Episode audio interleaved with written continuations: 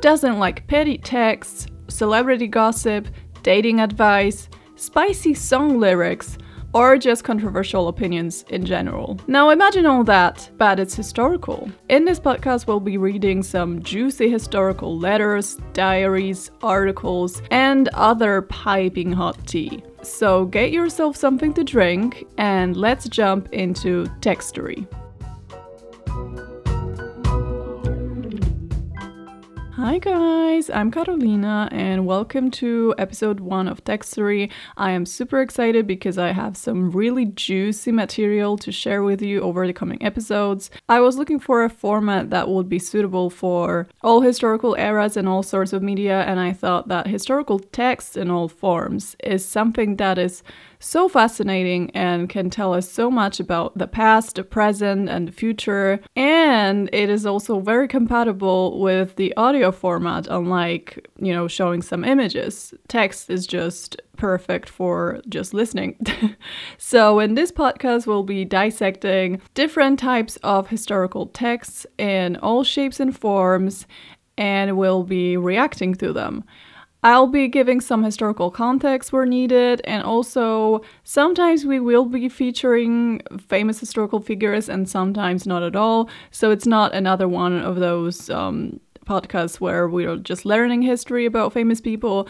It's it's just gonna be all over the place, which is good, I think. So, in today's episode, we will be diving into the world of 17th century London. I think it's such a fascinating era, especially in London. You know, it was a messy place, it was a messy and a fascinating place. They just didn't get a break. they had Great Fire, they had the plague, there was restoration going on, witch trials. This is just the beginning of all the iconic events and figures that happened in that city at the time and I just think it's so rich in different stories and and dramas. because if we want to be more precise, we will be talking about crime in 17th century London today, and particularly about petty theft. And not just petty theft. We're going to talk about theft that was actually petty. Because it turns out you could literally walk down the street in London and get your wig snatched. A little bit of background apart from all the things that I just said, let's let's talk about fashion baby. What did people wear in 17th century London? We're focusing on let's say 1670s to 1690s today. If my opinion is of any matter, I think it's one of the prettiest uh, 17th century styles. Women would wear mantuas, which were those very structural gowns and on top of their heads, they would wear fontanges. Again, a very structured, stiff caps um, decorated with lace. This is going to be important later on, so please remember that the stiff headpieces. This was also one of the first eras in women's fashion where women would wear heels because they adapted the heels from menswear.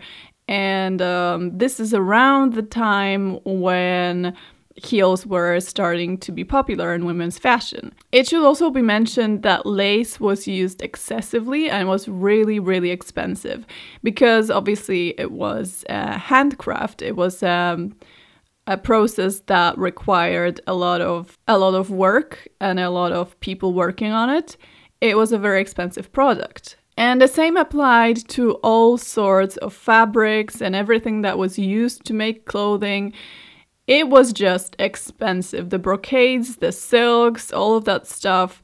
It was nothing compared to nowadays. Like nowadays, I cannot imagine someone stealing someone else's garment unless it's um, a designer piece, maybe, or something containing diamonds. I don't know. But just a regular dress, like I can't imagine someone just snatching someone else's garment just because it looks nice. Like, I don't think that happens at all.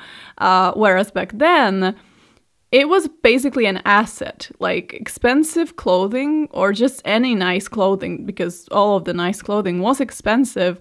It was an asset that you definitely could steal. And a lot of theft at the time included not only, you know, gold and cutlery that was often made of silver and, and silverware um, that was found around house, but it also included stealing clothing, like stealing garments. So today uh, we are going to look at um, Old Bailey court records. Old Bailey is a famous London-based court that is still working, or at least it's still in the same street. I don't know if the actual name is the same.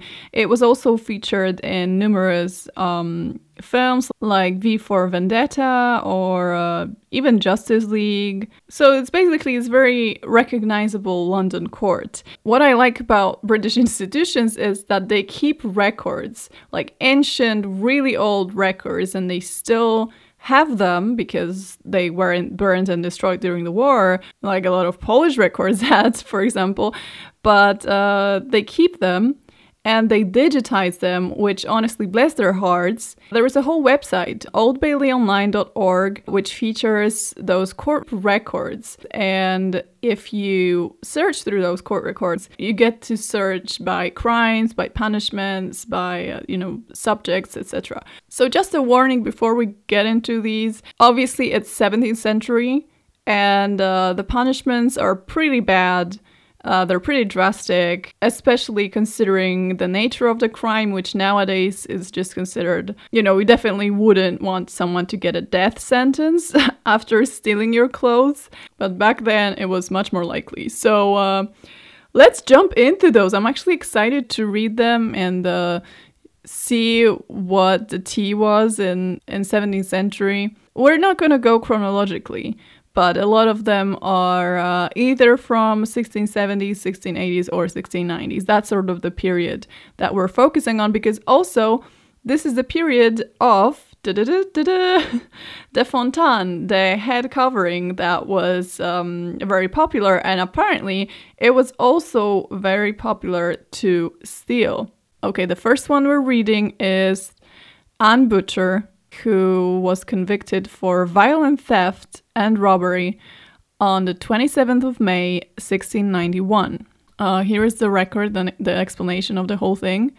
Anne Butcher was tried for that she, together with one Margaret Tyler, Christian Macdowell, not yet taken, did make an assault upon one Mrs. Anne Glover in the Poultry on the 21st of this instant May, she swore that as she was going along the street, the prisoner and two more women met her and assaulted her in a most violent and base manner, taking away a point lace headdress, value three pounds, one gold earring, value five shillings, a laced tippet, etc. The prisoner said she was in drink, which was no ways credited by the court, and she had no witness, but appeared to be a woman of a very wicked life. She was found guilty of felony. Several things here. First of all, wow. I mean, imagine just going just going down the street and three women attack you and they rip off your headdress, they rip off your earring, which I'm assuming probably also meant tearing her ear basically just snatching your wig. That's all there is to it. If she had a, any sort of hairpiece, some sort of attached curls or any sort of hairpiece, that would be snatched off with the headdress, I guess. So um, that sounds awful. But also, Anne Butcher was sentenced to death, which again, uh, a little bit of an overreaction. Um, from the judges, but it also said that it was respited for pregnancy. So uh, as far as we're concerned, she may have eventually made it. But it's absolutely wild how desperate those women were. I'm assuming those were um, working class women. How desperate they were to snatch off all that stuff from a woman's head. And I, I'm also impressed because um, this all happened on the 21st of May 1691, and on the 27th of May, the trial was already going through, like the trial was already ending. So, uh, yes, they were a little bit rough with the way they treated the prisoner, but they were very effective. Like, a trial in less than a week, modern courts could never. Okay, Charles Stewart on the 26th of April 1693 was arraigned for stealing a muslin headdress and other small linens from Anne Adams, to which he pleaded guilty. Um, this is not a lot of information that we get here, but just a disclaimer that men would also steal those headdresses and uh, pieces of clothing, you know, we can guess that was definitely a valuable thing to possess. See, this is this is what is insane about all those court procedures because well, when I think a muslin headdress and small linens, I think probably something that's not a lot of value. But what happened to Charles Stewart was he was actually sent to military or naval duty, which is pretty big. You basically get your life thrown away because of this one crime you committed. I will not debate on whether or not the punishment is proportional to the crime. Maybe Anne Adams really liked that headdress, but also I feel like if someone that was higher class um, did the same, they obviously would not be treated the same way. 26th of April 1693, so just days after the previous case, Mary Middleton, a child aged about seven or eight years, was arraigned for stealing from Mr. Thomas Nichols, solicitor at law, two silver spoons, value 10 shillings, one a la mode scarf, value 14 shillings, a snuff box, value 5 shillings, a muslin laced headdress, value 6 shillings, to which she pleaded guilty. This one is a little bit shocking because this is a whole child. Like this this little girl was 7 or 8 years old. Either she was so poor that she had to steal those. Or she was made by someone, perhaps her parents or guardians, uh, to steal for the benefit of the family. Or she was just playing around. I know the stuff that I did when I was seven or eight years old. I would definitely um, be tried at court in 17th century.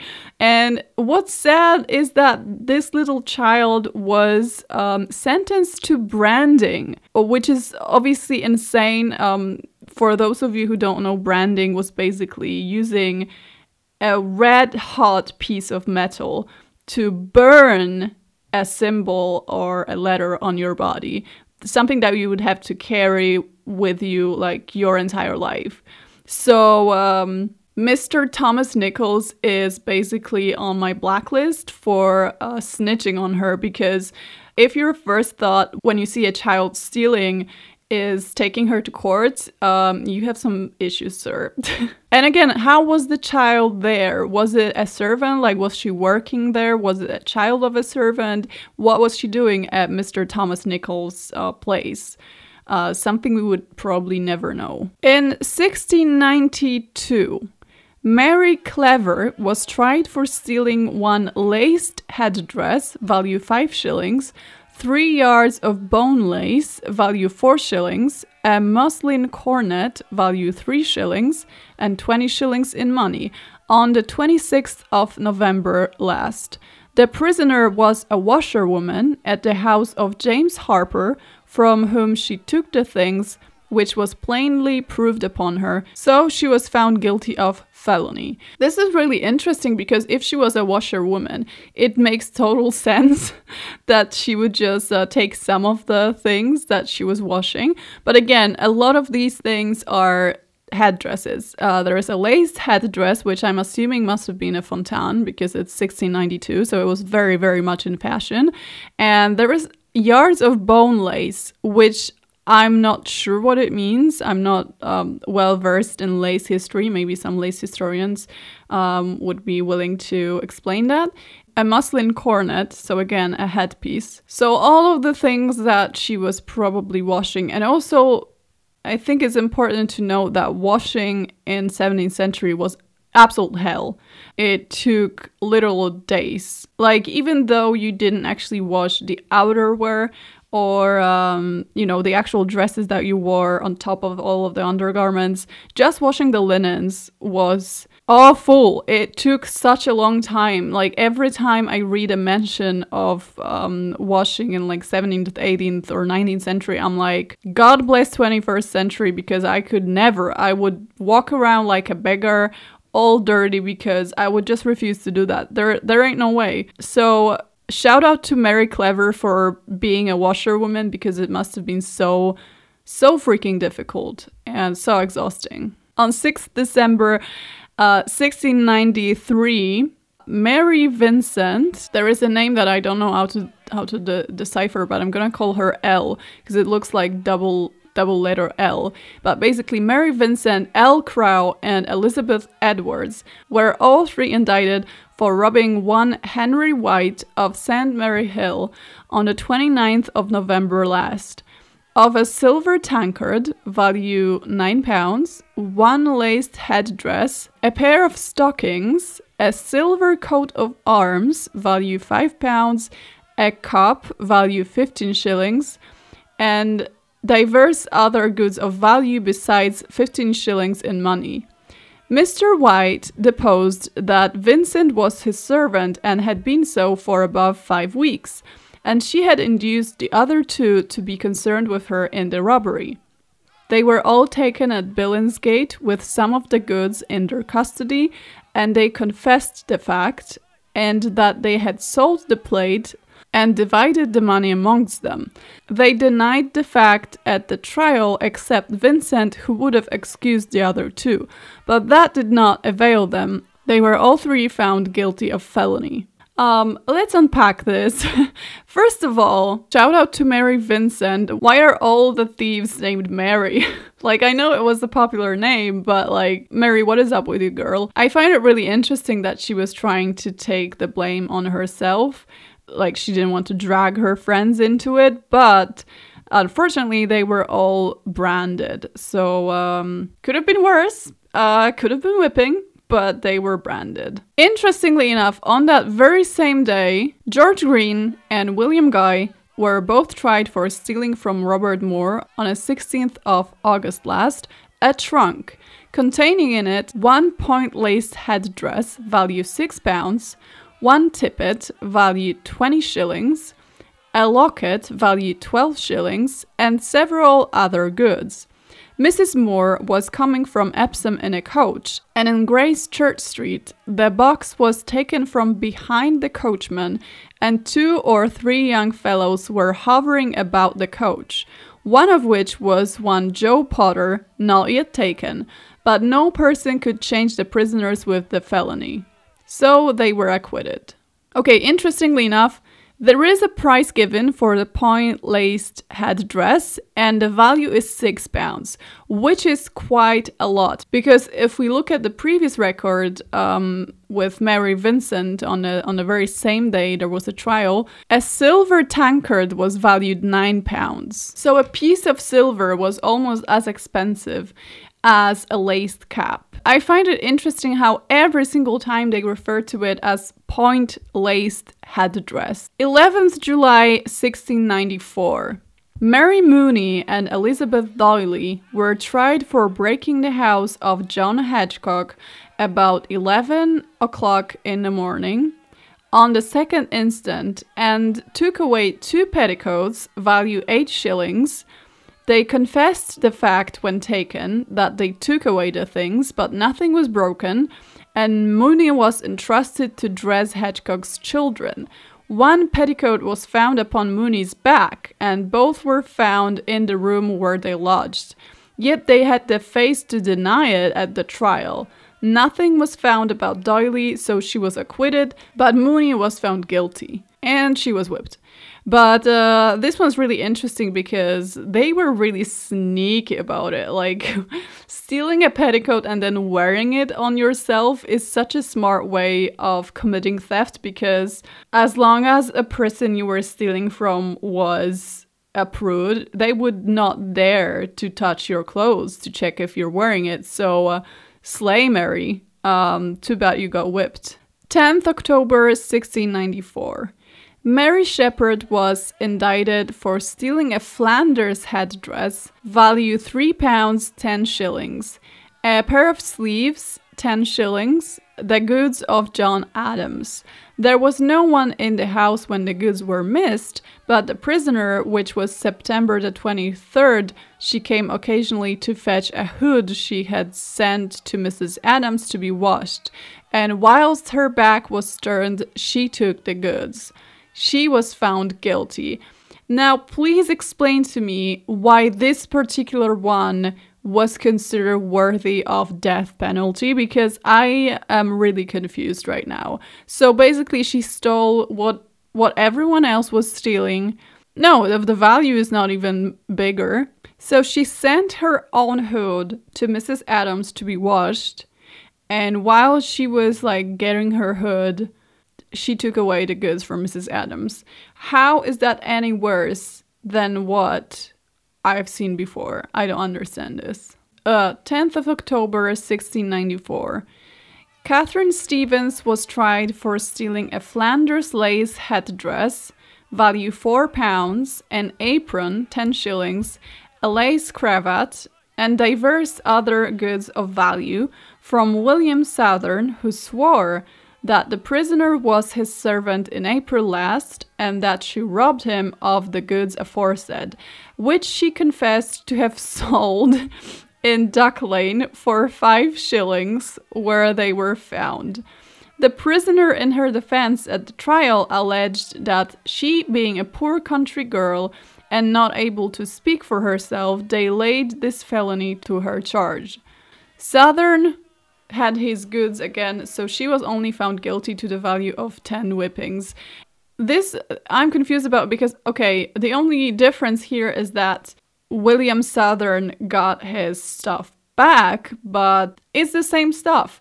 Like the previous girl also stole a Flanders laced headdress, and um, it was a similar value, and yet the other one was killed while this one was just whipped. So I'm genuinely confused at the at the punishment system. Uh, but also, I love her because the prisoner in her defense said that she is a, a poor country girl. oh, Catherine. I mean, it worked. So, uh, you go, girl. 8th of July, 1696. George Rossiter, of the parish of St. Gregory's was indicted for assaulting one Mary Stutter on the highway and taking from her a laced headdress, value 40 shillings, on the 12th of June last, the goods of Elizabeth Rock, widow. It appeared that Mrs. Rock sent her maid to fetch the headdress from the washers, and there came two men and shoved her up, and another came behind her and took it out of the box and went away with it. There was another evidence that did hear him confess the fact, and thereupon the jury, taking it into consideration, found him guilty of felony only. How is George Rossiter, who clearly had a bunch of people that basically snatched this this poor girl and took her stuff away, how is he only guilty of felony and how did he only receive a branding whereas this other girl was killed? I am genuinely still flabbergasted. So he was only branded apparently for straight up assaulting a girl and uh, getting her stuff away and then just leaving. I'm just comparing the headdress prices here. This one was 40 shillings, but it only says a laced headdress and not a point laced headdress. 8th of July 1696. Anne Bell of the parish of St. Andrews Holborn was indicted for feloniously stealing on the 3rd of June last a laced muslin apron, a headdress, and a pair of muslin ruffles the goods of Thomas Petchel, Sr., and a pair of buckles with Bristol stones, the goods of Thomas Petchel, Jr. It appeared that she was servant in the house and took opportunity to take the goods away, and part of them were found in her custody. She had little to say for herself. The jury found her guilty. Why is it so funny? She was just like, yep, I did it. I don't know what to tell you. A pair of muslin ruffles. I wonder if that was like a ruff or uh, maybe like cuffs. That's interesting. 9th of December 1696. Mary Oliver of the parish of St. Bride's was indicted for feloniously stealing a laced headdress, value 4 shillings, the goods of Jane Price, spinster. oh, slay. On the 8th of May last. The prosecutor declared that she had been robbed of a great deal of linen, plate, and other goods and found the headdress upon her. She did deny the fact and said that it was given her by her husband. The jury acquitted her. I love how the only description of a woman was either her husband's occupation or just straight up spinster. But also, oh, I don't know anything about this headdress. Uh, my husband gave it to me. I don't know what it is. Um, iconic. Hester Metcalfe of the parish of St. Bridget's was indicted for feloniously stealing a silver spoon, the goods of Richard Lawson, and a headdress, the goods of Jane Richardson, spinster, to which indictment she pleaded guilty. Hester was a female name, that's interesting. 1st of September 1697. That doesn't seem like a lot of stealing, like just a silver spoon and a headdress. That sounds like she was really desperate, and yet she was uh, sentenced to branding. Okay, this one's the very last. 1st of September 1697. Anne Crosby of the parish of Stepney was indicted for feloniously stealing a silver spoon, dram cup, and a Flanders laced headdress, a silk scarf with diverse other goods of William Roach on the 23rd of August last. The prosecutor said that as he was lying upon the bed, she came into the room and so into the closet where she took the goods. With that, he asked her what business she had there, and she said that she came to look for press masters, but mistrusting her, they found the goods upon her, and in her cap, next her head, they found the dram cup. The prisoner denied that she stole them, saying she saw them lie upon the ground and took them up. But it did not avail her. The jury found her guilty, and uh, and she was branded.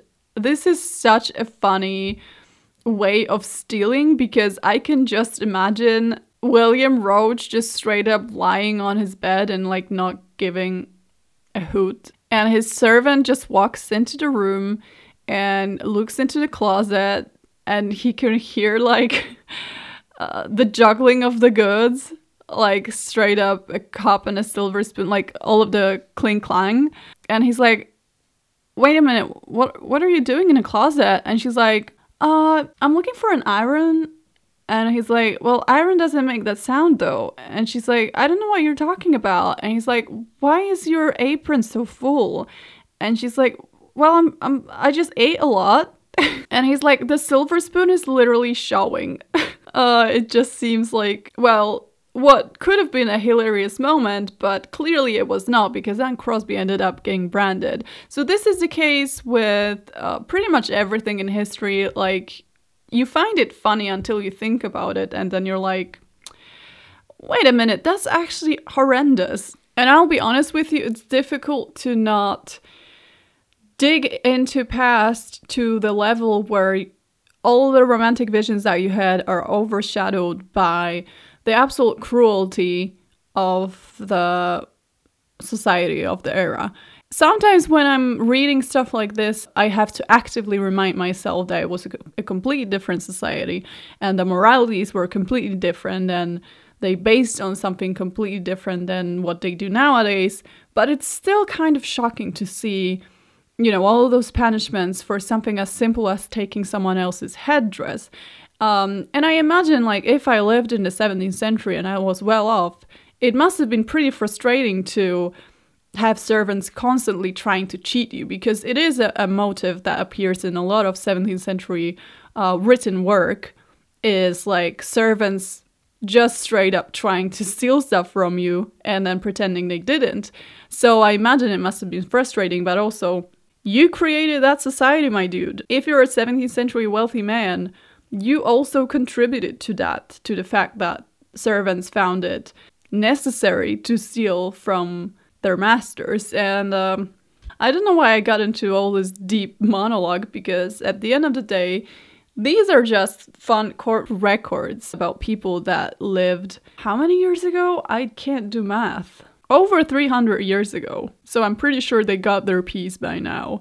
And if they didn't, I'm I'm sure they had a fair share of haunting um, whoever um, sentenced them to death or whipping or branding. Anyway, this is it for today's episode. I hope you enjoyed Textory, and I'll see you guys again with a whole bunch of new juicy texts to dissect. So, uh, thank you for listening, and uh, see you next time.